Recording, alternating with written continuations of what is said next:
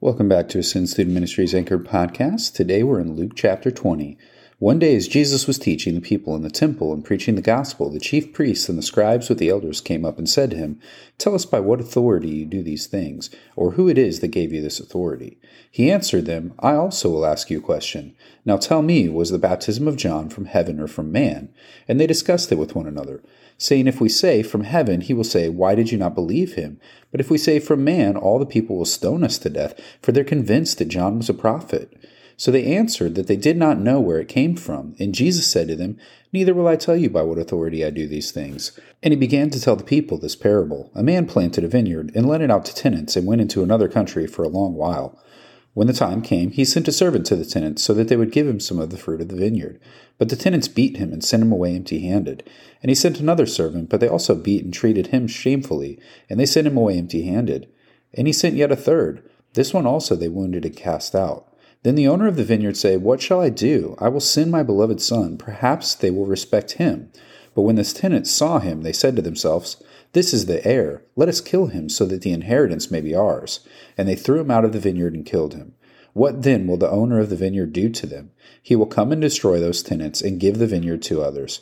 When they heard this, they said, Surely not. But he looked directly at them and said, What then is this that is written? The stone the builders rejected has become the cornerstone. Everyone who falls on that stone will be broken into pieces, and when it falls on anyone, it will crush him. The scribes and the chief priests sought to lay hands on him at that very hour, for they perceived that he had told this parable against them, but they feared the people. So they watched him and sent spies, who pretended to be sincere, that they might catch him in something he said, so as to deliver him up to the authorities and the jurisdiction of the governor. So they asked him, Teacher, we know that you speak and teach rightly, and show no partiality, but truly teach the way of God. Is it lawful for us to give tribute to Caesar or not? But he perceived their craftiness and said to them, Show me a denarius. Whose likeness and inscription does it have? They said, Caesar's. He said to them, Then render to Caesar the things that are Caesar's, and to God the things that are God's. And they were not able to, in the presence of the people to catch him in what he said, but marveling at his answers, they became silent. There came to him some Sadducees, those who deny that there is a resurrection, and they asked him a question, saying, Teacher, Moses wrote for us that if a man's brother dies, having a wife but no children, the man must take the widow and raise up offspring for his brother. Now there were seven brothers. The first took a wife and died without children, and the second and the third took her, and likewise all seven left no children and died. Afterward the woman also died. In the resurrection, therefore, whose wife will the woman be? For the seven had her as a wife.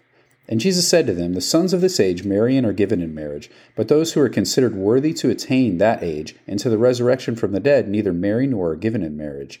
For they cannot die any more, because they're equal to angels and are sons of God, being sons of the resurrection. But that the dead are raised, even Moses showed in the passage about the bush, where he called the Lord God of Abraham and the God of Isaac and the God of Jacob.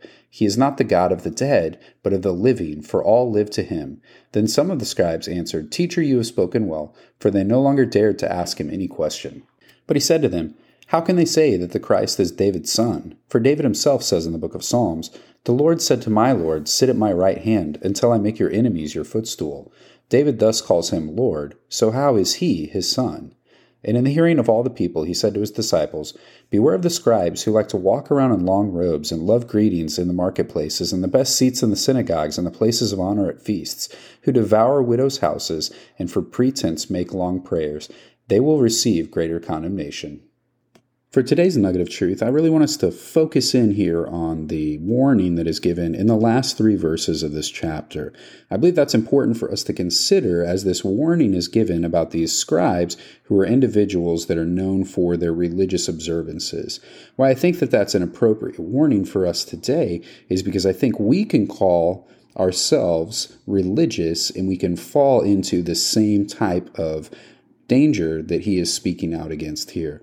So, what I'm talking about is the fact that these scribes were people that they were looked at as the religious elites. And so, when you look at them specifically, there are some things here that describe their outward appearance and their outward actions. They have long robes, they love greeting in the marketplaces, they take the best seats in the synagogues, they have honor at the feasts, but they devour widows' houses for a pretense making long prayers.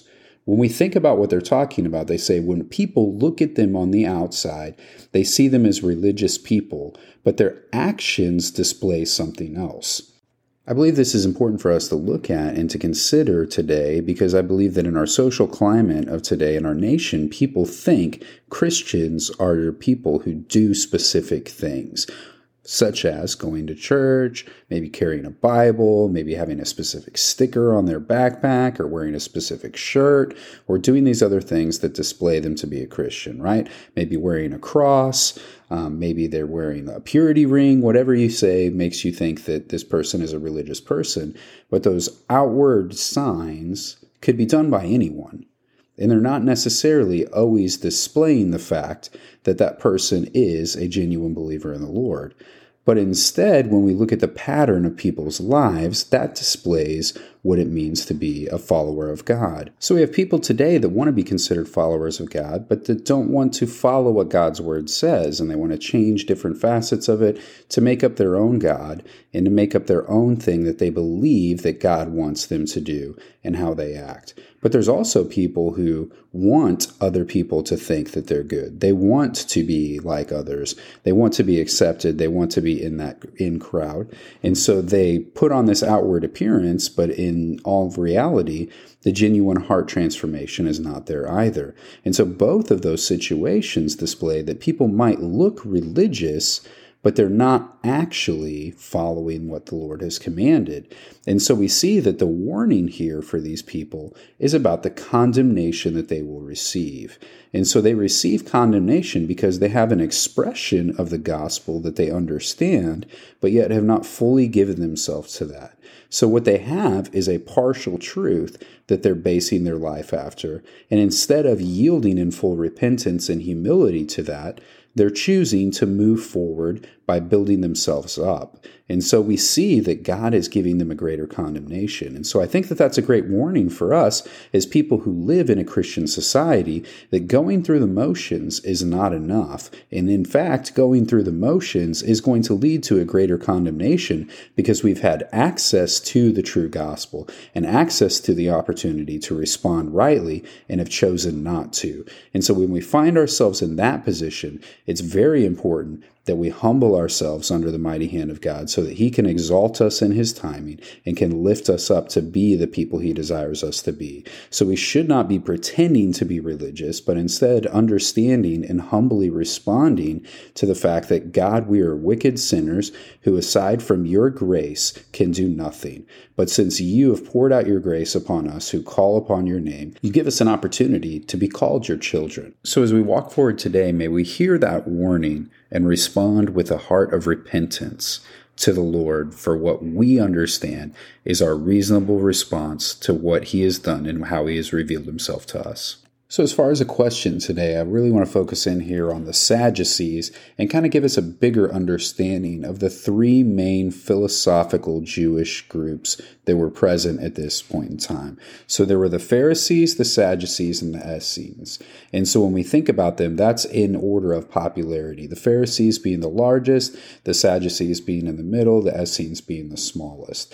And so, when the Second Temple falls in AD 70, what happens is essentially the Pharisees and their traditions became the specific traditions that the people would follow from that point out. So basically, the majority ruled and that controlled what took place following that. So here we're introduced to the Sadducees, who are this group that deny the resurrection. And so when we think about the Sadducees, that's a big difference between what we understand and what people are thinking about. So it's important that we understand that within the Jewish people of this time, they had different interpretations about what the scriptures meant and how they were responding to that. And so as they think on this, they're not even in agreement about what their own scriptures meant but are working through these different issues.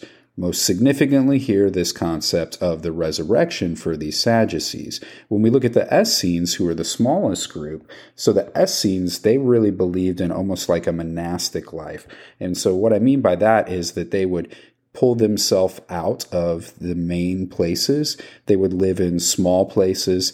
They practice things like vows of poverty. They decided that celibacy was important for those people who were the priests. They also did daily immersion to cleanse themselves ritually for what's going on. And so they have some some what would be considered, you know, far outlandish beliefs.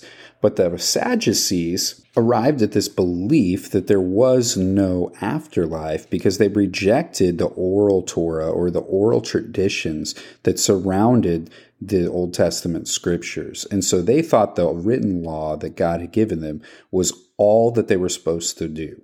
And so they focused on its depiction of the priests and the power that were there, and they focused on what they saw as being interpreted correctly in that situation. So when we look here at their inclusion in this specific debate, it's important that they're kind of asking a question about something that they don't even believe in, which shows that they've thrown their hat into the ring with the Pharisees in complete opposition to what Jesus is talking about. So Jesus has spoken of the resurrection, so they would definitely be adamantly against that.